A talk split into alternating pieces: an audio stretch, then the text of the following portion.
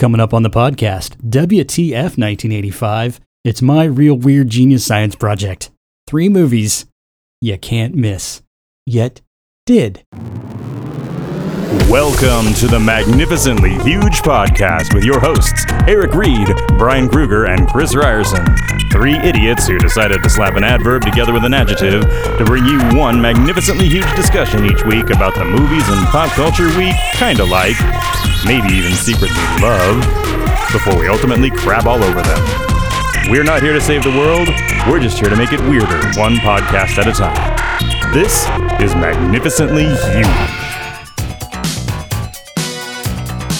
Well, hello there, listener, and welcome to episode 211 of the Magnificent Huge broadcast. This is Chris, and this week, along with Eric and Brian, we're going to dive all the way back to the year 1985, specifically a very sliver of the year, the first week of August 1985, wherein three, counting three, very similar movies were all released within a week of each other Weird Science, Real Genius, and My Science Project. What do these movies have in common? Well, I think that the titles kind of say it all.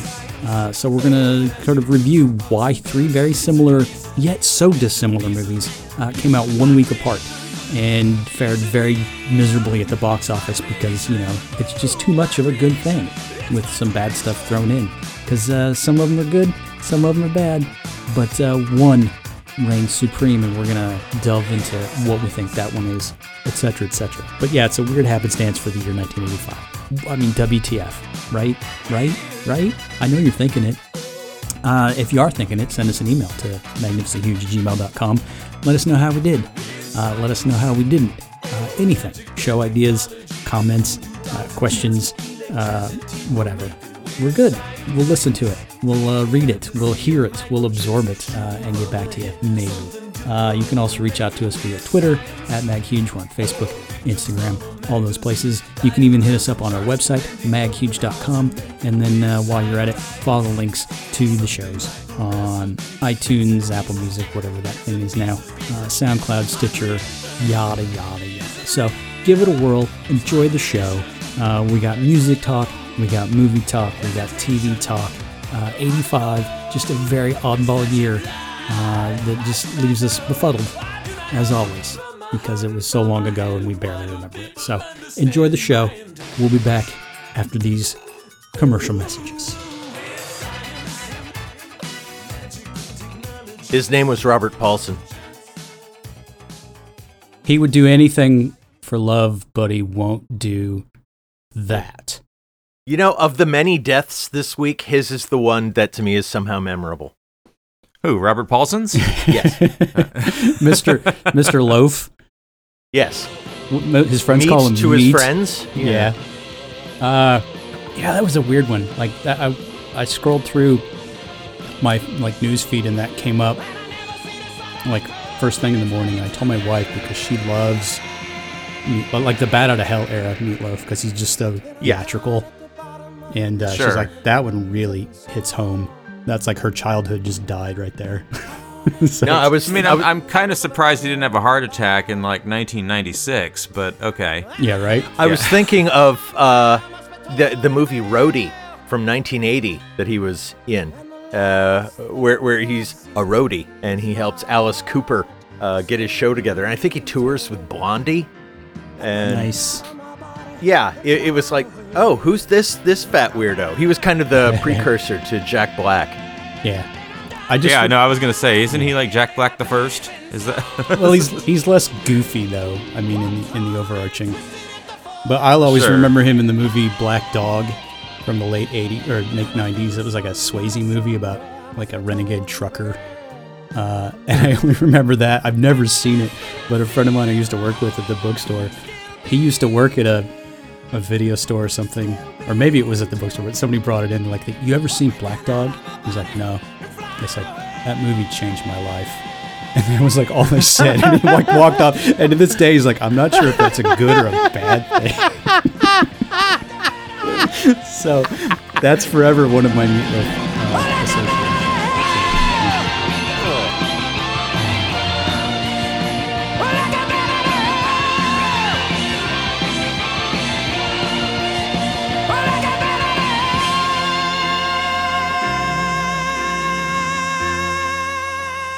All right. Well, hey, welcome to the show, everybody. Uh, we'll introduce ourselves. My name is Brian. Hey, Brian. My this name is is Chris.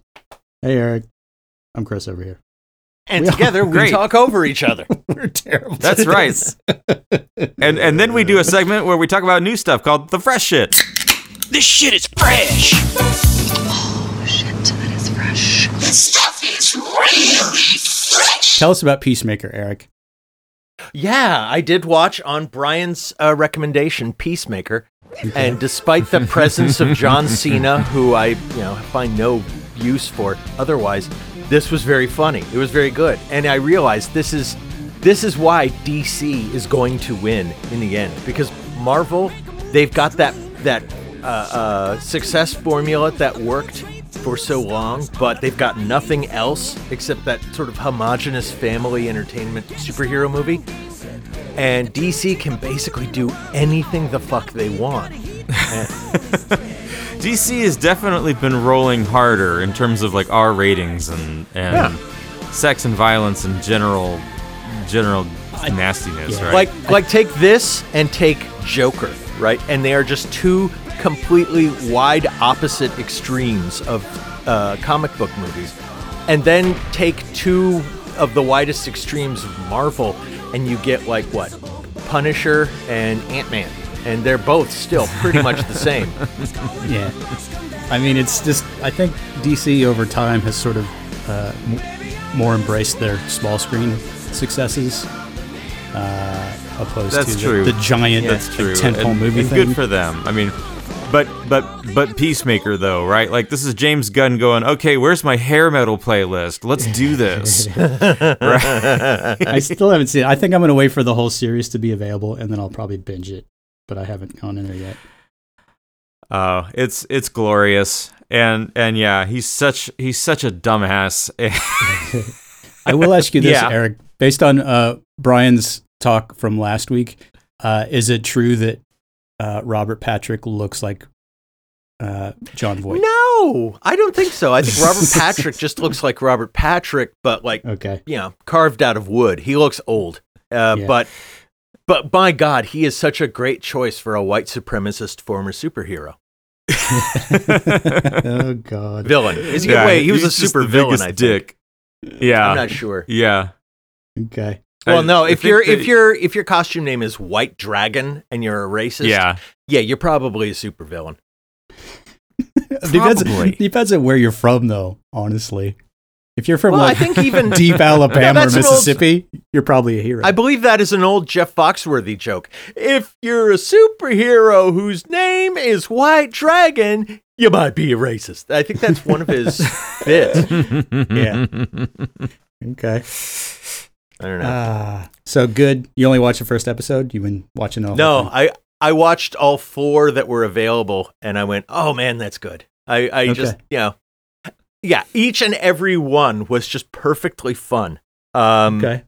and it's the kind of thing that makes me I, I, I mean eh, thing is i've seen so much stuff that i like and then don't that i see like a season two of the boys coming out of this where i'm like ah dude you ran out it's like i don't know how they're gonna maintain this but I, Yeah. I don't know that they can. I, I mean, these are written and directed by James Gunn, right? At all. Like he. Oh, they're not. I've only been through the first two, and those both were. Yeah. But yeah, he's he's very much like you know running this show, and I don't know that it is the same show without him being that involved. And and the guy's gonna be busy, right? Like he is. yeah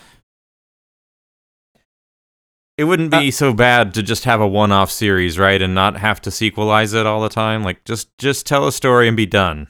I think it would be fun if this were somehow like, yeah, they do one season that ends up leading into a different Suicide Squad member that gets their own show, you know. Oh, okay. I could be down with that. That- and then that good- one ends after one season, and that leads into, Yeah. you know, it's like that'd be a way of daisy chaining all these Suicide Squad people.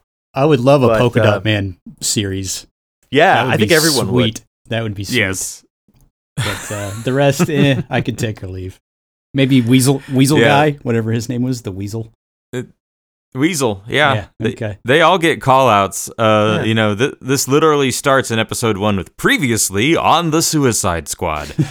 right? Like, um, I heard And it's he a big. keeps going back. He keeps going back to when he killed Flag, and like, Yeah. he's, having like major remorse, and you know, it's becoming a theme. And if they bring back Colonel Flag, then they can bring back anyone. They can bring back Polka Dot Man. They can sure. I do whatever mean, the I- fuck they want. It was my understanding that, that Gunn's one of his main influences for this show was the 1979 Captain America movie that they did on like CBS or whatever. Like that was his that was his like primary uh like template for the look and feel of the whole thing. I don't know how I don't know how accurate that is to the show itself, but that's what I read. So Do they have a musical intro? Because that musical intro is funny. yeah, James Gunn did some did some interviews where he's like, I did this just to see if I could get people to not hit the skip intro button. yeah. Cuz we all do. what it, I right? thought what I thought that meant though was I thought that every episode was going to have a different intro just to keep you guessing. But so far, that uh, first two episodes have the same one at least. that's a for- lot of I haven't work. gotten all four. That's a lot of work to do It- that. It made me think actually of that Factor 5 Star Wars game of yours where like the Yes. Star Wars people are disco dancing. It's like they took all the characters from the show and forced them to do like a dance routine because their faces Yes. don't change. It's, Yeah. it's beautiful, and he has a he has a sidekick that is named Eagly that is just an American eagle. And as far as I know, Eagly is utterly useless, but he's he's good at like stealing scenes mostly. Yeah. Right. Ugh. All right. anyway, So yeah, good show. Um, other thing I Peacemaker. watched second season of True Detective. This is the one that everybody shat on when it came out, like because everybody loved the uh, Matthew McConaughey, uh, uh, uh, Woody Harrelson first season, and then the second season has nothing to do with the first season. But I'm watching. I'm like, this is really good. I'm not sure why people had such a problem with it. It's I think it's um, just what, it's Rachel- like that ex- that expectation thing, like you said. You know, people are like maybe really hardcore about their uh, their first season, and then how do you top that? It's just that's a it's a curse. But yeah, Maybe. I mean, they, yeah, because it, it, it definitely has its own, I guess, value. And and the thing is, I didn't think the first one was necessarily the best thing I'd ever seen. It was just different, right. you know. But uh, yeah, this has got what Colin Farrell and Rachel McAdams, and uh, I think it's Taylor Kitsch. They're they're like three cops who are like one is a highway patrol, one is from this specific city, one is a state trooper, and they're all disliked where they come from. They all have some issue, so they all get pushed into this murder investigation that nobody wants solved. And it's it's kind of fun watching watching Colin Farrell devolve, you know, watching watching the three of them basically implode because of their own personal problems while trying to solve this thing. Yeah. Um, yeah, it's a it's a good season. I I guess if you've never watched True Detective, maybe watch this season first, and then I watch mean- the first Mm. one I mean, because the first one is is really good. But you know, Is it again, super- you're never going to see that again. but is the first season superior to the second, or is it just a different flavor? I think it's just a different flavor. It's Okay. not even the same city. It's you know, I, I I mean, it has none of the intensity of Matthew McConaughey because he is so fucked up in the first season. But Okay. but the resolution of season one, it's no big deal. I think by the end of season one, I was like, that's it. You know, I I like what what they what you're saying they've done here though, which is that they told a story in season one, they told a totally different story in season two, and they didn't they didn't Right. try and say, you know, and now more of that. You know what I mean? Like yeah. Well, I kind mean, of like it's- your Suicide Squad uh, series concept, right? Like, don't do another Peacemaker, do something else. Well, I mean, it's like they've done it on Fargo successfully for what, like five seasons Yeah. now or something. So it's it's doable. And those those all have kind of a connective a piece of connective tissue but it is the same yeah it's um uh, oh boy why can't i think of that word um there's like a word for this kind of show that it will come to me later where you just Okay. do a bit- Anthology? Thank you. That's the word. It's an anthology Okay. series. Man. So Getting and old season sucks. three did get made. That was like, uh, oh, that was years ago. So I think this is done. But uh, there was a third one with S- Mahershala Ali and Stephen Dorff.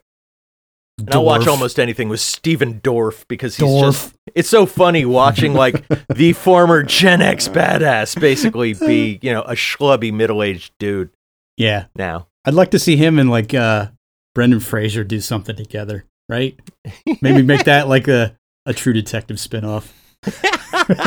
there you go. Hey, get But- Robert Patrick in on it while you're Hey, at. why not? Yeah. Sure.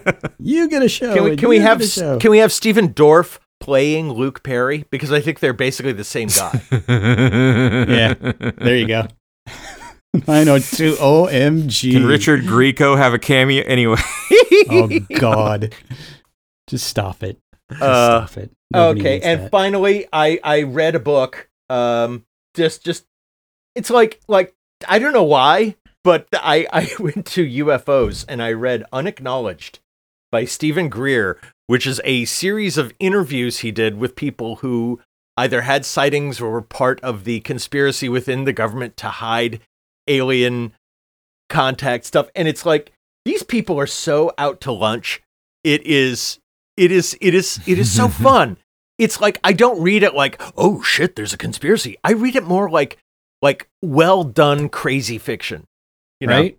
Because it all reads like well done crazy fiction. Somebody made up a story about a conspiracy to hide alien contact and Majestic 12 and all that stuff. I I think that's really awesome. Um, you know, give me something to v- something real to vote on and maybe I'll do something, but in the meantime, you're all just nutty, but I love watching you be nutty. Yeah. Well, it's like uh, the books like David Icke with all of the lizard people walking among us thing, like V, like it's a Ah. real thing, or like Chariots of the Gods. Like when I Chariots of worked the at gods, yeah. when I when I worked at the bookstore, like you could, it was always fun when someone came in and was looking for one of those because you knew immediately they were just fucking nuts. and then Yeah. you, you Yeah. and you could engage as such with them. It's like, oh, what do you? Oh, yes, that's over there in the bullshit section. Have at it, you know. I remember That's at the video fun. store when JFK came out, and there was those people coming in going, "This shit's real," and I just be like, "All right, dude, uh, Yeah. it's two bucks." Oh, I remember video stores. Oh. Yeah. So that's that's what I got. Why don't you why don't you guys impress me? Oh, don't know that we can. yeah, I, d- I doubt that's going to happen. You let off pretty hardcore eas- there, man. I'm eas- I am easily impressed. that's true. Uh, Yeah. It's not going to be me, so I'll get it over with. yeah. You want to go, Brian? You want to Rochambeau? Uh, so, yeah, I'll just go. Okay. Um, okay, so I've been working a lot, so I haven't had a lot of free time. Um, Hey, we have been over. watching um we have been watching the new season of, of our favorite sport, which is of course BattleBots. Um, BattleBots is back. It's on Discovery. You can get it on Hulu. Uh, God there- damn, this show is fun. I just love watching people spend like a quarter of a million dollars on a killer robot and then just having it thrown in the air and set on fire and smashed. I was gonna say, how many of them like Beautiful. like uh, of the few times I've seen that show, like it seems like one of three things for the robots. They've either got like a giant saw, or like a spring-loaded flip mechanism, or like a flamethrower. Am I wrong?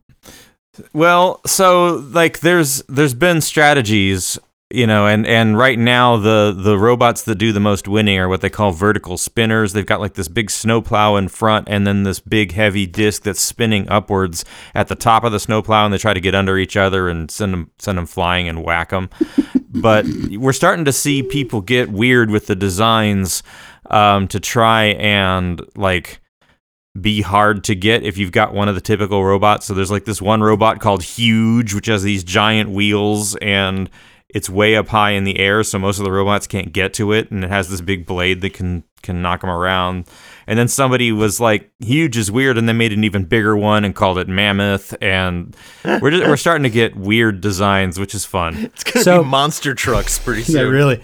Well, I there's, think- there's I- this one dude who has a robot that somehow is on BattleBots called Rusty, and it's just shit he found around his parents' farm. Nice. Like the it's literally got a head that's made out of a like a metal salad bowl. This thing just is is so obviously not a serious battle bot, and everyone loves it. So I'm guessing this is more like less like NASCAR, where everything has to fit within the same realm of mechanics. It's more like like F1, There- where anything there are go- definitely anything rules goes. like the weapons can only hit so hard, and they have to weigh less than 250 pounds and shit like that. But otherwise, it's it's pretty creative. It's I was just- going to say ba- this all sounds like the the like opening scene of a movie about how the the mechs take over the planet because they just keep making them bigger and bigger, and then you've got like you know these these things that are twenty stories tall, Oh, no! and they become No. self aware. See, I'm that, thinking that unfortunately is not BattleBots. I sent you guys a link to that commercial I saw, didn't I? Yeah, that crazy Like- security thing. Oh my god. I I seriously thought that that was like a viral marketing thing for some movie where they were going to be like, "Well, here's the evil corporation that's building, you know, evil robots." And no, it was a commercial for Knightscope and I start googling Knightscope and they're real. And they're literally making like fucking Daleks. Like don't do that. like what part of don't do that are you not getting, guys? Yeah. I just yeah, anytime like you Um, see the clips roll through of like the robotics people at MIT or whatever, and and they've perfected some other element where it walks like a human or whatnot, I'm like, you people, that's like Skynet is going on right now. It's like you just you just stop it. Really, just fucking But- quit it. But these guys are literally advertising that there's there's there's like their ad is like there are 300 million Americans and there aren't nearly enough security guards and cops, so we're building robots. And it's like, yeah, dude, These officers are limited by how many hours they can work in a day, how much they can see, how much they can remember, and how fast they can react. What if there are advanced technologies that could work nonstop around the clock, helping these officers and guards keep Americans safe without taking a break? This isn't science fiction, this is reality today. Knightscope currently operates a fleet of fully autonomous security robots that generate and analyze over 90 terabytes of data per year per machine. you have 30 seconds to What? comply. yeah, That's what I watch think of. anything that was made. Yeah, Okay, Right. maybe maybe this is just me having read all of these uh, uh, alien uh, conspiracy books, but but hear me out on this one. Uh, the the robot industrial complex got all the cops to like kill people like randomly somehow, like but on camera, so that everybody flips out and says defund the police, and the police say, "Well, fuck you then," and they all pull back, and so crime gets out of control. That is the cue for OCP to come in with RoboCop and like replace everybody. Pretty sure that was the actual setup for OCP Yeah, yeah. RoboCop. yeah. Yeah. Uh, That's exactly Wow. what's happening, though. How how nutty Yeah. is that? yeah. The, the the the world is so broken. um, So the other thing I've been doing is playing the original Dark Souls because these fucking games have gotten their hooks into me since I got Demon Souls in the PS5 and I had to go back and play the original and I'm just about finished it. But man, these games are so well designed and and they so don't have good sound and they have mediocre graphics, but boy are they good. What do you do? Dark Souls is, I mean, it is basically a, f- um, a fantasy uh, dungeon crawler in 3D, but it's just dark and bleak and hard. So you you have to equip a character, and you you have to be pretty choosy with your stats because you pretty much have to commit to a different style. You can be a fighter or a magician or a something else, or but but like you've got you've got things like you can only carry so much armor unless you up certain stats and so you can't have good weapons or you can't have good armor and then you fight these enormous monster bosses that just will come and fuck you up um ultimately it's a game about learning how the levels are laid out so you start out in any part of the level and it just fucks you like the smallest minion will just immediately kill you if you're not constantly on on point. and eventually you learn all of their positions and you learn their patterns and then you can come in and just wreck the place and it's well designed in terms of you get a little ways and then you open shortcuts and then you don't have to do that anymore and you can take the shortcut. um, but it's just a a really really compelling hack and slash shooting arrows, throwing fireballs, killing monsters game. Good Hmm. stuff. At what point does uh, it turn into OCP taking over a city? Um, it if if it does, we're in trouble because it's really brutal. Uh, so hopefully never. Man, I hate. I don't think video anyone games. can doubt, though, that the robots would do a better job. I, I, I honestly think, I've been saying for years, we ought to turn the whole fucking thing over to the robots, especially given the what's going on today with everybody saying that everything is partisan and we can't let those Democrats count the election votes. We got to get in there and fuck up the election. um, this is when you want robots running things. How, how much of that is driven by AI algorithms on Twitter and Facebook? Uh, Touche. you sure? I mean, surely there's a robot that could do that calculation for you, Brian. Yeah, I can do that calculation. 100%. Okay, Chris, what's your fresh? uh, I too have had a busy week uh, between stuff, uh, but I will tell you this: uh, I have become instantly enamored of this new band from the Isle of Wight called Wet Leg. Uh, they don't even I have. an- was checking that out on, on, on the links you sent out. Yeah, they they only have four songs out right now. They have an album due in like April, but they became like this huge viral sensation based on the strength of their first song release called Chaise Longue, and it is the hookiest, f- most fun song I've heard in I don't know how long, and it just got its hooks into me, and I've listened to it on repeat almost for about Yeah. a week and a half. I'm getting real L7 and Veruca Salt kind of vibes off of them. dude like, breeders all of the britpop stuff it's just Yeah. it's just the hook is intense and it's an earwig and a half and then you sit around singing the lyrics because they're just they're they're borderline nonsensical but they're so fun and it like in that respect it's like the breeders where it's just the lyrics are just an extension of the the melody and the hook they're not really there to be anything profound uh, but they're just fun. Like the the opening verse is just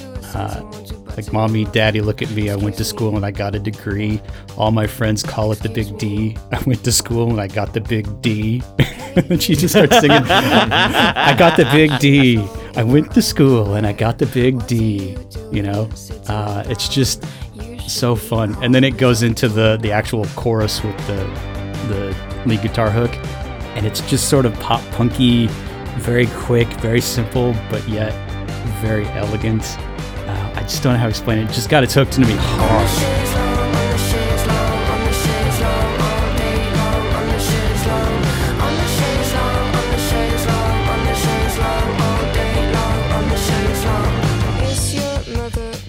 I, I listened to their other song, uh, "Wet Dream." Wet Dream and fucking those awesome lyrics well. were not nonsensical. It was basically a song Yeah, sung by a girl uh, to a guy who who knows that like he's masturbating Yeah. to the thought of her, and, and she's calling him out. yeah. anyway, It's it's uh it's quite fun. Uh, and even their other song "Too Late Now" has got some good stuff. "Oh No" is just uh, it's like Space Jump, but on a, a, a slower uh, meter. It's just like the weirdest, like nonsensical lyrics. Just they do like staccato almost. This, this beat. It's kind of their weakest one so far, but uh, for a four-song uh, library from a, a new band, it just it's stellar. I can't even explain it. I just I want more from them, but it was like music heroin all week for me. I'm like, oh, that Oh, song's yeah, over. This is repeat. This is like exactly Chris's jam. Yeah, right? it's so good. It is so good, and it's just deceptively simple, like I said, because it's just you know a four piece, but it's just two women uh, who met in college and just started making music, and then this is sort of what came out of it. But they're on the Isle of Wight, which is sort of that's like the sticks in the UK, uh, and so it's just they they have a very weird sensibility, uh, and it just it works for me on so many levels. So that's my new my new favorite, and I can't wait for their album to come out because I'm going to be listening to that one twenty four seven. So there you go. But yeah, Chaise Longue, Find it on YouTube. It's a it's funny. It's good. Wet Dream. Too late now. Oh no. Four songs. Better than just about 90% of the other stuff that's out there. Period. End of story on the chaise longue. So thank you for your time. All right, let's do the show then. Yeah, Who- show? Whose topic is this? Uh it morphed. We were looking for uh yeah. like a who wore it better kind of a show like we did with Deep Impact and Armageddon uh and that sort of thing. And And then we I- found out that there were a bunch of badass movies that came from 1985. Yeah, but specifically, uh, three movies in general is what spurred this. Uh, so this is the WTF 1985 Science Comedy Edition, uh, because within about a week span in early August of 1985, we got Weird Science, Real Genius, and My Science Project. All came out within a week of each other, and they're all basically just comedies with teenagers set around some sort of uh, sciency motif, and it's just chaos and mayhem and hilarity ensues. And at first, I was coming at this going, "Oh, well, this is just an, a reaction to the previous year's Back to the Future," and then I'm like, "No, Oh. it was not. These were contemporaneous with Back, Yeah, to, the Future. Back to the Future, Explorers had come out. Uh, then you you remembered that uh, Misfits of Science had come out that year on NBC. Yeah, Misfits of Science on TV. So 85 is the science year. yeah. yeah. Why? And I think it was. This is my theory. I've got nothing to go on. No one's ever talked about this. But uh, John Hughes, he he makes 16 Candles, big surprise hit. Then he makes Breakfast Club, which is sort of a surprise teen anthem of the 80s. Yeah. And so when people hear he's working on a third film, they all go, "Wh- "What is it? It's something science? You know, weird science? yeah. okay, science. We got to make a science film. We got to get we, we, got to get on that bandwagon. We got to make a science film. And so they were just like a comedy and science and whatever the fuck you want to do, go. Well, plus it was a lot of these came out of the success of stuff like Revenge of the Nerds the year before. They just wanted to do Mhm. like the Mm, yeah. the the that kind of vibe, and that's kind of how Real Genius came to be. Uh, was the studio said, "Oh, that movie, we need to do that," and apparently it was a lot more like scatological with penis jokes in the early drafts, and Martha Coolidge didn't want to do it. So then they brought in Uh, There, there were a few good ones in, Yeah. in Real Genius. Yeah. But anyway. listen, if there's ever anything I can do for you, or more to the point, to you, you let me know, okay? Can you hammer a six-inch spike through a board with your penis? Not right now. A girl's Well, they they came in and they toned it down and they made it more uh, like character driven. And then she came on and kind of did it because they were they were trying to get her to do it after the success of Valley Girl, and so there's some of that vibe to it. Uh, and like weird science, the I guess Hughes had pitched that to Joel Silver, and they kind of just rolled with it. And he, while he was uh, doing Breakfast Club, I guess he had gone home from the shoot one day and knocked out like 30 pages of weird science and he came back and talked to Anthony Michael Hall. He's like, I want you to be in this movie that I'm doing next. And Well, so Joel Silver was a fan of an actual like comic in the 50s called Weird Science. that's where they got the name. Yeah. Cause he, Yeah, and there was, I guess, a story in Weird Science about a guy whose wife leaves him, and so he builds himself the perfect wife as Yeah. a robot. so that was sort Um, of that was the impetus. loosely the inspiration for Yeah. this thing. But yeah, but John Hughes wrote it in like two days. He was notorious for that. Uh, And it shows. Yeah, it's Oh, so- sorry. Go ahead. well, that's just it. You know, he, he writes Vacation, uh, huge hit. He gets the chance to do 16 Candles, huge hit. Then he's doing Breakfast Club, which becomes a huge hit in the same year, 1985. So then he does Weird Science, which is just like a, a just a living cartoon. It's a totally different vibe from anything he did before or since. yeah. Uh, and it's just Ah, I don't know about that. I think it was more of a uh, a forerunner to Home Alone. You know, yeah, it's the same kind of yeah. cartoony kind of bullshit. okay, but it's also See, not. I saw I saw it as like all of the things that are problematic about Yes. 16 Candles or Vacation, like yeah.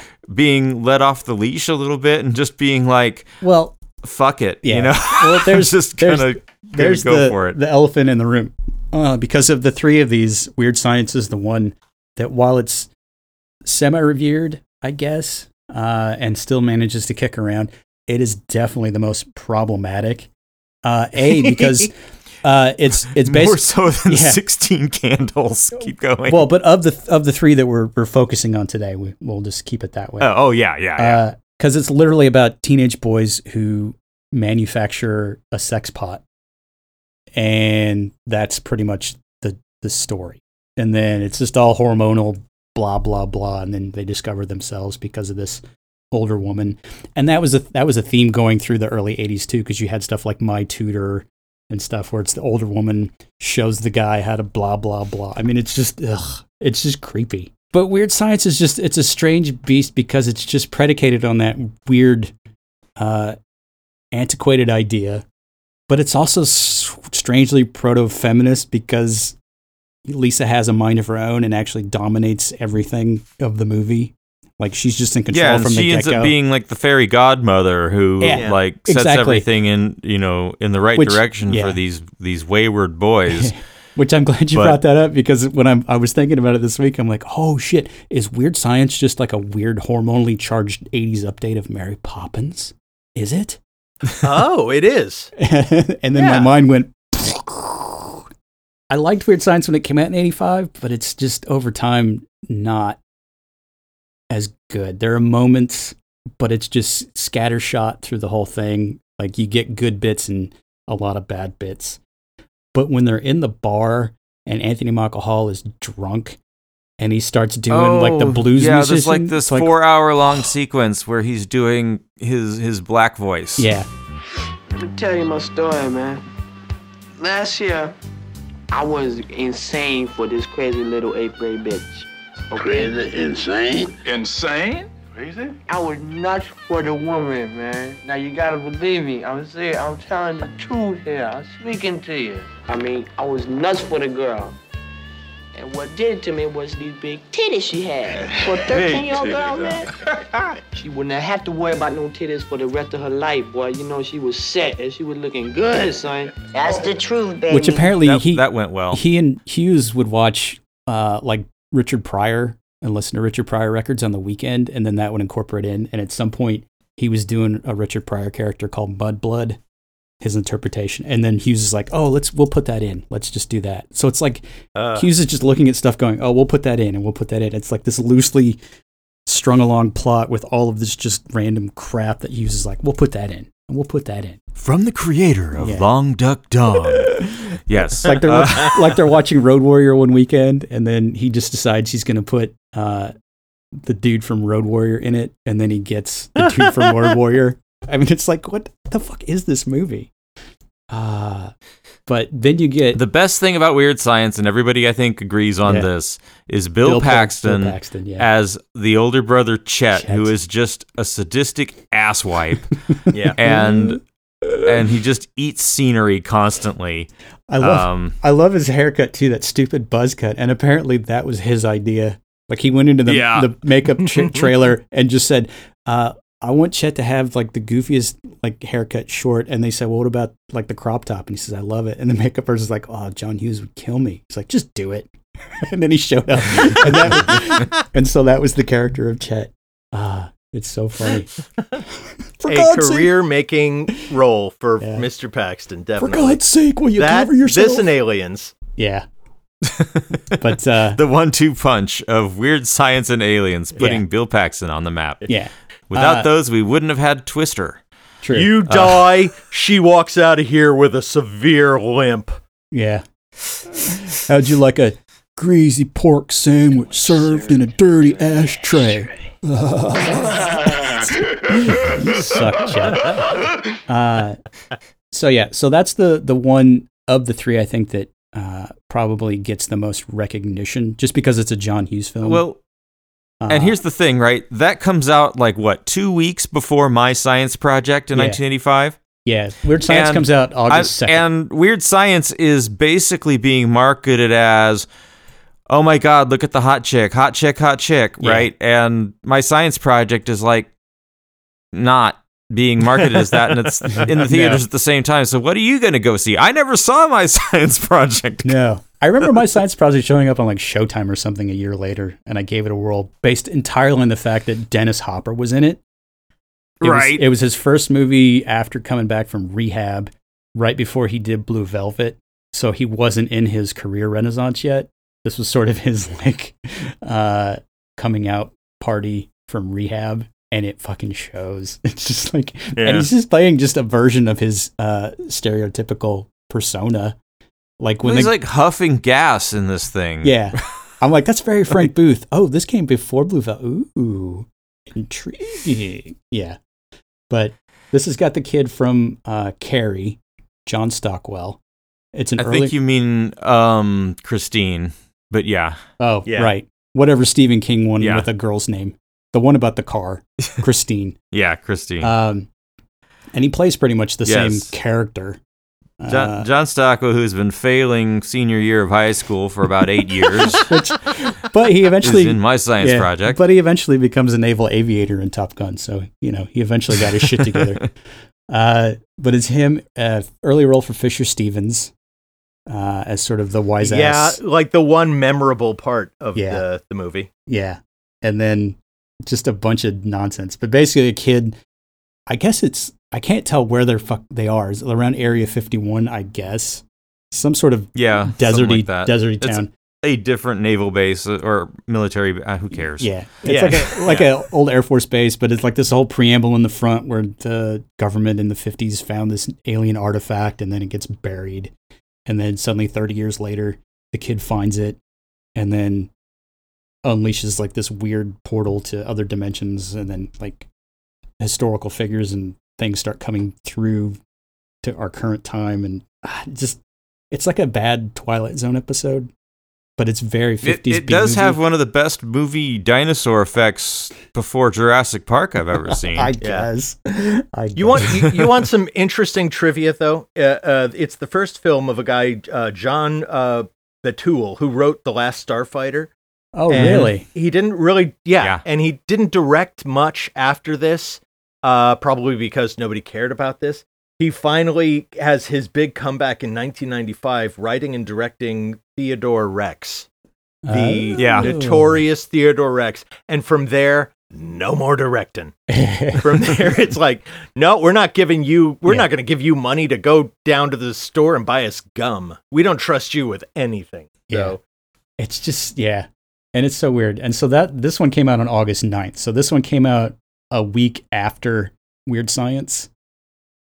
Uh, and then yeah, like I say, um, Yeah. you know, Weird Science at least hinted that maybe they were boobs. There were not, There were but not. it hinted. well, you knew you were getting because it was PG 13. It's like no way you're getting boobs really in a PG 13 movie. Come on. I mean, there used to be boobs in PG movies back then. Don't, don't, you know, you can't, you can't be sure. Yeah, I mean you get like you get like boob wedge when Kelly LeBrock is wearing like the the sweatshirt cut off, and you almost Yeah. see. LeBrock I mean, was so fine in this. Oh my God. Yeah, it was Yeah. weird. And this is like this is after the Lady in Red. Uh, but this But I think before is her, the Steven Seagal years. yeah, this is before her her career sort of floundered. Uh, but I think this is the one she's probably noted for the most. Uh, but then in between, She's the, if you if you're not familiar with with her oeuvre, she's sort of the early uh, Liz Hurley. That's that's who she yes, really is. yeah, that's that's a good, Yeah. that's a good uh, reference. So in between, you say, Chris? uh, so in between, then we get Real Genius. This came out two days before my science project. Uh, really? so They're all within a week. Yeah, that's what I'm saying. They all came out within a week of each other, so it's like they all did terrible at the box office, and it makes you wonder why. it's like even the the press was like confusing the three movies. I couldn't get them straight because it's literally they're all the same in their eyes. So it's like, am I gonna go see that weird genius movie, or we want to go see that uh, my science weirdness or whatever it is? I mean, it's that's literally what was going on. They they couldn't Or figure out if what, you go to see if you go to see one and you don't like it, aren't you pretty much going to say, you know what, all three are probably shit? Then I Yeah. mean, like one movie Exactly. is going to kill it for the other two. Yeah. Uh, but I think of the three, I have to say Real Genius is my favorite and still holds up today. Absolutely. Uh, Yeah. Yeah, And, and it doesn't even try. I mean, it just it just sort of happens by osmosis. This thing, and it's based on the strength of Val Kilmer in his second major role after Top Secret, uh, and he just kills it as Chris Knight. And it's just he's the reason this movie exists. You can't have it without him. and Mhm. everything, Though- everything is just centered on that. Though the writing is legit good in this film. Yes, I mean, there yes. are actual written pieces of dialogue that aren't improv. They're written piece. You can tell because of the way you know they they, they it's, it's a script. There's a Right. script, Well- and there's so many parts in there where I laughed at the setup and the delivery. Yeah, I mean it's it's Yeah, like there's a you know there's a guy named Laszlo who just occasionally walks through Val Kilmer's dorm. You know, he he's revealed as to who he is eventually, Yeah. but Uncle Rico but from Napoleon Dynamite. just yeah. a f- just a fun fun character. Yeah, I mean Well, it's well, the- it's so good. when you read the history on this, though, a lot of this is based on actual stories that have been around at like Caltech, because it's loosely based on Caltech University and one of the dormitories there, uh, and like the the deal where the the student is gaming the the prizes because there's no limit to entries and it's just got a computer filling out as many as humanly possible. That that actually happened with some Caltech students who did it on like McDonald's or something and ended up winning like 20% of the prizes. So that's a real thing that they based that on. Uh, and then the whole subplot where the the instructor's using his students to build military weapons that they don't know they're building. Apparently, Martha That's Coolidge would get Yeah. yeah. Martha Coolidge got letters after the fact where people were like, "That's exactly what happened to me." It's like I did. I was in school. I was doing this, Mhm. and then I found out later that I was working on weapons for the government. It's like what? so it's so they they How very 80s. Yeah. uh Yeah, and and the only appearance other than Valley Girl I can recall of Deborah Foreman, who was the lead in Valley Girl, and she appears in in Red Uh, Genius. she's also in Lobster Man from Mars. Thank you very much. So She's Know in your- My Chauffeur, wasn't she? Something called My Chauffeur. I think so. Yeah. She didn't have a huge career, Wow. but this you guys did work at video Yeah. stores. Yeah. But this one is definitely you can te- you can tell it's Martha Coolidge because she brings in like Deborah Foreman, but she also brings in Michelle Meyrink uh, Yes. as as Jordan, like the hyperactive ADHD girl. Uh, who's just she's my favorite character in this whole movie because she's just oh, this she's awesome. whirling dervish bouncing around everywhere she goes, and it's just you kind of wonder if that's really her. But of course, she, it's not because she's just acting. But when you're watching the movie, you're like, "Holy shit, this girl's insane! I want to hang out with her." Uh, it's just funny.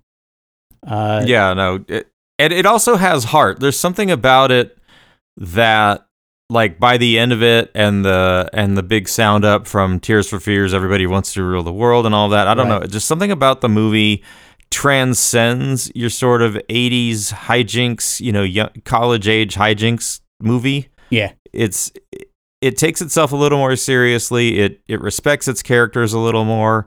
Well, I like um, I like the that they- stakes are better. that they try so hard to make it uh, almost realistic for the science. And I guess they researched a bunch and tried to make it as uh, realistic as possible. Uh, but then by the third act, you've got the whole we're going to sneak onto the military base and sabotage the test so that we can do the popcorn. in his office. I mean, it just it to- goes totally absurd by the third act, but by then you don't care. You're totally in their corner. But at the same time, you can see where they probably wrote something that did make sense. It's just you couldn't show it. It's like if they Right. did something with a computer and dialing in and you know changing the code, Yeah. people would be like, "What?" Well, because yeah, you would now get- you could do it, but yeah. Well, I mean, you would get like the scene from Weird Science when they bust into the Pentagon to get the, the code or whatever. And it's like that mid 80s version of what it's like to be a hacker on the internet.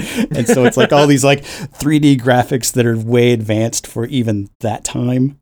But it's like you take it for granted. It, like even in the movie Hackers, like 10 years later, it's the same bullshit. It's like, this is not what it's like. This GUI is not like this. It's just a bunch of typing. And that doesn't look sexy. So we're going to have to do some graphics. I mean, it's yeah, that why, kind are, of why are people always typing when they're like doing computer stuff when especially when it's like you're supposed to press enter to make the thing happen you know somehow Yeah. like pressing enter makes the whole thing happen Yeah. but that's a mouse click isn't it i mean i don't Well, really these well, days- if you're in to make things Linux, maybe. I mean, actually, most servers are probably going to be command line. Uh, yeah even but these are these are people who are using like you know cartoon graphics on their computer to show us what they're doing also they just true. they just completed a search on search Right. You know that that search engine, internet search. You know that everybody uses. Ask Jeeves. Findbot. Yes. Oh, okay. Yes. The one that the, all the movie characters use. Yes. Yeah. Yeah. Uh, shout out, by the way, to William Atherton, Yes. Uh, quintessential '80s dickhead. Yeah. He was. Uh, he was in- the one. who who plays a quintessential '80s dickhead in in Real Genius. Ah. yes. but but I don't think you, you you can underestimate the double whammy of his Professor Jerry Hathaway and his and his fucking minion Kent, played by Robert Prescott, who was also the douchebag in Bachelor Party uh, from the year previous. Mm. And Yes. and Kent is like this doofus that has braces and glasses, and he's just he's like basically a uh, a proto Draco Malfoy almost because he's just so hateable because he's just such a jackass, and he thinks he's so much better than everyone else, even though he's not. But when they do the whole thing where they like knock him out and then they wire up his braces so that they can use a microphone to talk to him and they pretend it's their god. Kent, it's Jesus. That's one of my favorite sequences in the entire one in the entire 80s because it's like, how do I really know this is Jesus? I want you to think about what you've done, Kent. And from now on, Stop playing with yourself. It is, God. I mean, it's just so stupid, but it works. And like when I worked at Blockbuster, we would play this movie all the time, and people would literally just stop and turn and watch. It's like this and Raising Arizona were the two where people would just stop and turn and just watch and watch and watch. Eh, so classic. But the sad part is that uh, it made like thirteen million dollars at the box office. So Yeah, but uh, this is also the beginning of the era of things like failing at the box office but succeeding in home video. yeah, I which is mean, where I most think of it them made its yeah. it made its return there. You know, Well, yeah, like that and this one in Weird Science definitely had a second life on video and cable. Um, my well, I mean, science Real project, Genius, according to Wikipedia, only had an eight million dollar production budget, so thirteen million domestic isn't so bad. so they made it back. But like Weird Science made almost 40 million. Uh, Real Genius made 13 and then my science project, The Runt of the Litter, barely made 4 million.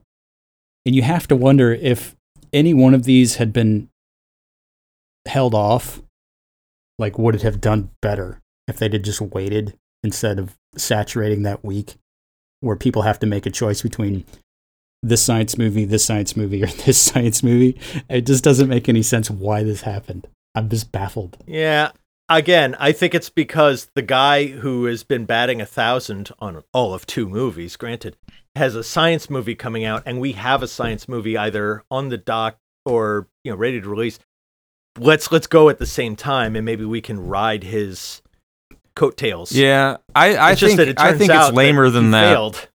Yeah. I, I think it's lamer than that. I think it was um the this was also the point in time where really personal computers were actually entering homes en masse. And we had like war games. Was that 81 83 right? So so there was like a whole lot of was it 83 so that even makes it more credible. Like there there's this kind of oh hey that's a thing we can do and computers are hot so let's make movies about computer people or something you know what i mean like i i can see how that was Yeah. was there Well, Um, it just makes me wonder if they'd have held off. Like, say my science project just decided to wait until the next year, would it have done better? I'm saying no. Probably. Because it's just, it's not a good movie by any stretch. I mean, it's no, just, but but think about the competition in '86, right? Like '85 was was pretty full of blockbusters. '86 was kind of weak, right? They could have gone up against Space Camp, right? Well, yeah, but you look at Oh. ugh, or Manhattan Project that came out in '86 as well. So it's sort of like it, it's sort of that's the trickly, like thin end of the science comedy tail. I think in '86, where you start to see it just running out of steam.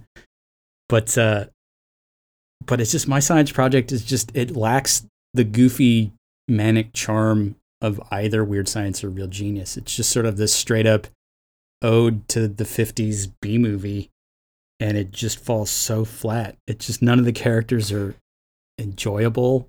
it's just it doesn't it's totally forgettable by the time you've watched it. I mean, I watched it again this week on YouTube and I'm like, I don't even remember what I saw. It's just so Yeah, forgettable. It bears it it bears all the quality of a movie of say Theodore Rex. You know, right. I mean, I, I keep think say I keep thinking there's some there's a definite clue going on here. That is like like like tragically one of the most historically awful films ever made, like ever. Ever. Uh, yeah, it's like Plan Nine from Outer Space is at least watchable, like from a funny perspective. You watch this, this is like, uh, anyway, yeah. yeah. The, the guy, the guy making the, there was there was no quality going on here. You know, Right. it was just a, a guy who had a couple of screenwriting credits who was given a chance to direct something. Yeah. And I think normally he would have been allowed to just fail in silence. But the fact that he was now being put in contention with these other films well, because of a uh, a trend, it's Yeah. it, it probably fucked him harder. He probably Well- just you know he just needed a chance to fail at directing, and then he would get another one and yeah. do better. Well, part of the problem was that this was one of the first releases for Touchstone Pictures, which was like the Disney arm for more adulty content, I guess. Touchstone, who had passed on Back to the Future. yeah, who thought, "Wow, this is our Um, this is our chance." Uh, and so Yeah. so you've got that push. So the fact that this is a Disney movie just is also baffling to me because it's just it's terrible. Like it's such obvious jokes from the get go, but like when uh, Dennis Hopper's character Bob Roberts, the science teacher, comes back from his like trip to the past. He went to the '60s to relive it. He's wearing the same outfit that he wore in Easy Rider, and was just like doing Right. the whole thing. And was like, "That's the laziest fucking joke ever." yeah. and nobody cares. Like you could hear the crickets. or Fisher Stevens, Fisher Stevens with his weird science gun saying, uh, "Go ahead, make my semester." yeah. Oh, Well, the, the- there's even the thing where he's talking to the his friend John Stockwell, and he's like, "It's just like that one movie I saw the other week where it was the the car that killed people." I'm like, "Oh God!" They just made a reference to the movie that the other dude made with Stephen King like two years ago. I'm like, this this is fucking awful. So it just did you get the feeling? Did you get the feeling John Stockwell thought he was much better than everything in this film because he just had this sort of this this draw and this sort of laid back thing, like he was in a different movie. Everyone else Yeah. is in a goofy cartoon science movie, and he's Yeah. like, "Oh God damn it! How do how do I make this end?" Yeah, I did. I do get the sense that he felt like he was maybe trapped in like a, a limbo remake of Christine. It's just because he's Yeah. because he's the gearhead, uh, doing his thing, and it's just. Uh. But then, like when he he goes to his home, which is the apartment above the hardware store that his dad owns, uh, and his his new stepmom is Lana from Three's Company. That always threw me for a loop when I'd watch that because remember Lana, like the the big bosomed uh, cougar that was always after Jack, and she had that really breathy. It's Lana, not Lana, and shut up. so it's just like the parts and pieces are there, but not quite. Uh, it just doesn't work. Because I mean, you get movies that do their tribute to the '50s B movie, and they're good, like Tremors. This one, it just it's flat. It just no. I don't understand it. I don't get it. But the fact that it came on the heels of two other similar movies, it's just it's hilarious to me because it got buried. By the time it came out, everyone was like, "Nope, nope, sorry, nope." So it failed. They were- they were too busy staying home and watching Misfits of Science. Oh God. Yes. I mean, I, I, I just have to call Misfits of Science out because, again, like this is '85, so we're like 14, right? Like this, and and we're susceptible to just awful things. I watched the show Oh, I at the too. time. I I, did did.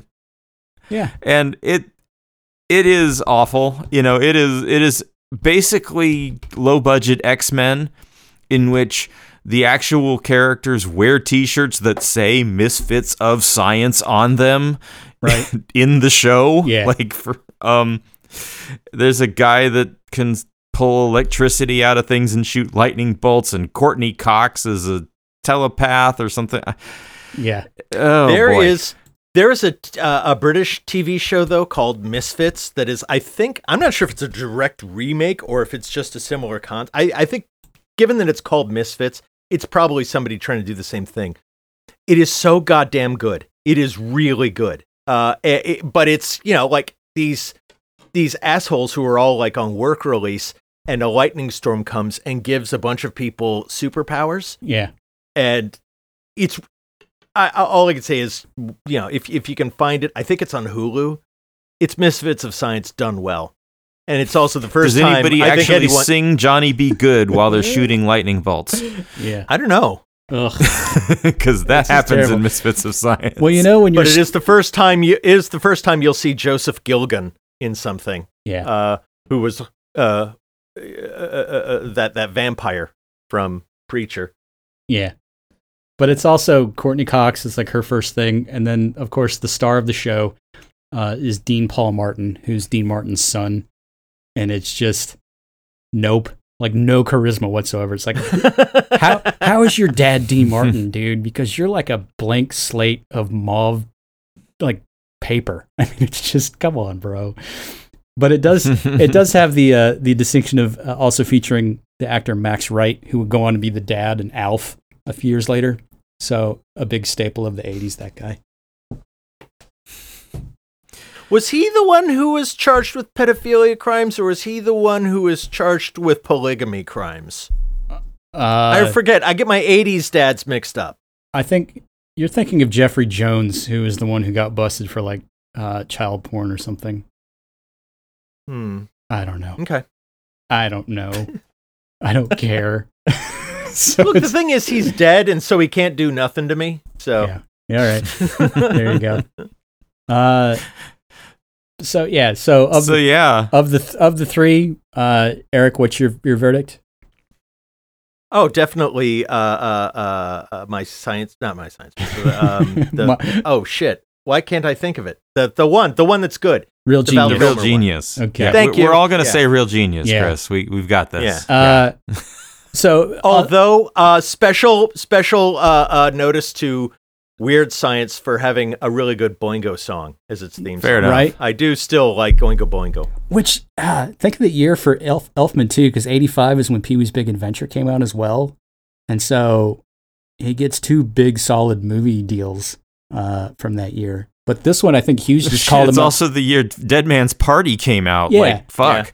But this, but Hughes like called him up just out of the blue and says, "I need a song for my movie Weird Science," and then this is what you get, and it's like for for a movie that was essentially cobbled together from like baling wire and duct tape, it actually came out fairly good for what it is. Uh, I mean, it's definitely slick, but it's still just the tropes. You get Robert Downey Jr. in an early- early role, uh, and it's just so Robert Downey Jr. in in his heavy drug days, yeah. Apparently, he would playing like slushy guy. yeah Yeah. apparently he would just uh, like while they were off camera he would like shit in people's trailers as a joke and like i guess the rumor was that, that they had done it to kelly lebrock and john hughes just went ballistic and downey never owned up to it and i guess like it was only a few years ago he was doing some show and he basically uh owned up to the fact that yeah he would just take dumps in people's trailers as a joke but it wasn't kelly lebrock Using their toilets, right? no no. Using no their toilets. no, no, he would just take just a big, like on a table. yeah, it's Oh, on the on the floor or whatever, because he, he thought it was funny. But it's like, dude, come on. And he didn't even use the excuse of I was method acting the Joker. Like he just he just did it. Yeah, because he was an Okay. asshole. But the the jokes Wow. on him because like the year the year after that, like him and Anthony Michael Hall got cast on SNL, but it was like the worst year by far of any SNL season, and they got canned. Yeah, yeah. I don't think the joke is on uh, is on Robert Downey Jr. at this point. well, to be fair, it took him a while to get back to the top. Uh, but I will say this too: that Weird Science is the reason that the vacation movies don't have the same actors playing the kids in any iteration. Because '85 was when European Vacation was going to come out, and instead of doing that, Anthony Michael Hall did Weird Science, and so they had to cast other actors, and so that set the theme for every vacation movie having different kids. It's all because of John Hughes. What do you think about that? Eh, Speechless. I could do without the vacation You're movies. You know? oh, the bitch can't hold a smoke. That's All what right. it is. So Have, have we squeezed all the blood out of this particular stuff? I guess I'm just befuddled, aren't you? That three movies would come out within a week of each other. So similar. No, I'm not. It's Well- it's all about marketing. It has nothing to do with chance. It's just marketing. I guess, but like one or two, like two come out, it's fine. Like Deep Impact, Armageddon, Volcano, uh, Dante's Peak. That I get. But like three, this is some sort of like weird, like alternate Within a uni- week. Yeah, within a week, it's like some sort of alternate universe deal. It's like, ah, and the lead off with weird science, that's just because it's John Hughes. There's a lot of ground to cover, and so by the time you get to my science project, it's just even if it was good, it would have just flailed. But it's also 85, so you've got Back to the Future comes out, goes ballistic, and then suddenly that makes Teen Wolf a giant fucking success. Like ninety Yeah. million dollars Yeah. worldwide, based on the fact that people wanted to see Michael J. Fox in something else. It's like eighty five was Well- just a weird year. Also, think about how cheap it was to make a movie in 1985 compared to 95. It's like Right. no one had yet made a 100 million dollar movie yet, and Mm-hmm. by 95, you know, Titanic is about to come out. I mean, Yeah. you could a studio therefore could make you know seven or eight films for a year, and if one bombs horribly, that's okay. I've got a few others to roll out. Right. So I'm sure they had a bunch of stuff on the shelf, science wise, and some marketing guy said, "Hey, fuck it, let's try it. Let's all chase each other's dragon." Yeah. Why not? Sure. Uh, Yeah. So yeah, a very oddball year. Uh, but you just yeah, I don't I don't think you'll see anything like any of these movies come out anymore. I just unless it's a TV show, which apparently they tried to make a weird science show that was That was on for like five years. yeah in and, the nineties. And John Hughes That's apparently had no no clue that it was happening. He said he was watching TV one day and then the promo came on for. it. He's like, "This seems like they stole my idea." And then he saw it was a weird side show. He's like, "They did steal my idea." That was he's a like, "I don't show care, for but where's my five check?" Years? For Yeah. five years. Yeah, really? like, US, Five years. on like USA Network or some shit. Yeah. Yeah, yeah, Wow. Uh, yeah. but yeah, but Hughes was notorious for going, "You're not making any sort of TV show from my movies. I'm not going to help you." Which is They why the made a Ferris Bueller show. Yeah, but they he- made it real. Yeah. but shut up. yeah, but he did, but he didn't have any involvement in it, which is why They why made an Uncle Buck show. And he didn't have any involvement in that. He's like, I'm not going to help you with any of this stuff, and that's why they all failed miserably. Uh, but I will tell you this as a, as an end to show you why we revere John Hughes, but at the same time, I get the sense he was kind of a dick. Uh, Martha Coolidge had been talking to him in the prep for, uh, I think it was Pretty in Pink. She was signed up to do, and she had done like almost a year of prep on that. And then at the last minute, she got fired and got replaced by Howard Deutch. She comes to find out later that Howard Deutch and John Hughes had a falling out and they had reconciled and made up. And so, as a sort of an olive branch, John Hughes said, All right, give this movie to Howard Deutch. So Coolidge just got fired. She didn't come out and find that out until years later, but she said uh, she had talked to him a little after that and had relayed that she had been flying back and forth from New York and had some like weird thing where she had to take a bunch of different transports to get to her destination. And she wanted to make that into a movie. And like two years later, he had done planes, trains, and automobiles. And she's like, So, bottom line, don't tell John Hughes any of your fucking story ideas because he will take them. Yeah. so, end of story. and now he's dead. Yeah. Uh, so, where would you put Weird Science in his oeuvre? High, low, mid? I would say it's a low and a harbinger of things to come. Yes. Yeah, pretty far down, but not not necessarily below like those John Candy movies. Yeah. that he was. It's after like Uncle Buck. basically Yeah. those for those three films, uh, Sixteen Candles, Breakfast Club, and Weird Science. Basically, they're like his his three Danny Elfman scores that you'll hear some version of in every film. Then from then on, you know. Yeah. Just funny because I think I think you skipped my two favorite John Hughes movies, which are Pretty in Pink and Ferris Bueller. Both of which I'm not even sure he directed. He direct Ferris Bueller? Yeah. He didn't direct Pretty in Pink. Yeah, Yeah, he directed Ferris Yeah. Bueller. Howard Yeah. Deutch did Pretty in Pink. Uh, like he wouldn't he wouldn't direct anything after Weird Science until I think she's having a baby. Uh, when he started to do the less teenagey stuff, so it's sort of that was the shift. So, uh, Weird Science was his last like teenager flick, and it shows. So Right. there Well, you no, uh, Ferris Bueller was 86. Oh, right, right, right, right, right. Anyway, That one. Um, Fucking- maybe but it it's was 88. it's either Yeah. it's either like the heartwarming story of kids, it's the uh, drama of uh, kids, or it's the the wackiness. You know, it's the he he does he, he does those three notes. You Yeah. know, Yeah. like like Mhm. heartwarming, uh, you know, sort of a dark moment and a whole lot of silly. You know, it's it's just Yeah. his movies just- are deeply silly. All of his movies are silly if you actually go back and look. Yeah. And they're all Yeah. very problematic. I don't want to get into it. But I anyway. find I find them f- I find them fucking aggravating. I'm Yeah. sorry. I am not a fan of John Hughes at all. yeah, over time it's it's harder to like them. Uh, but at least Weird Science hasn't fallen into the Revenge of the Nerds realm where it's just nigh unwatchable because of how troublesome it is. It hasn't reached that peak yet for me, but it's close. It's close. It, it's getting there. Yeah. But uh, Anyway, but Paxton pulls it out for the uh, the silver medal. Uh, there you have it. So, ooh 1985. What the fuck? 1985. Hey, folks, if you've got show ideas, obviously we could use a few. Uh, hit us up. hit us up on Twitter. We are at MagHuge, M A G H U G E.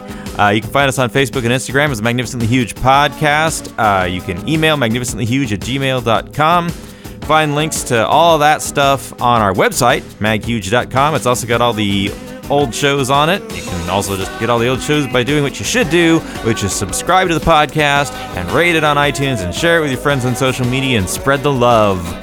Yeah. Yeah. Yeah. Yeah. Yeah. Yeah.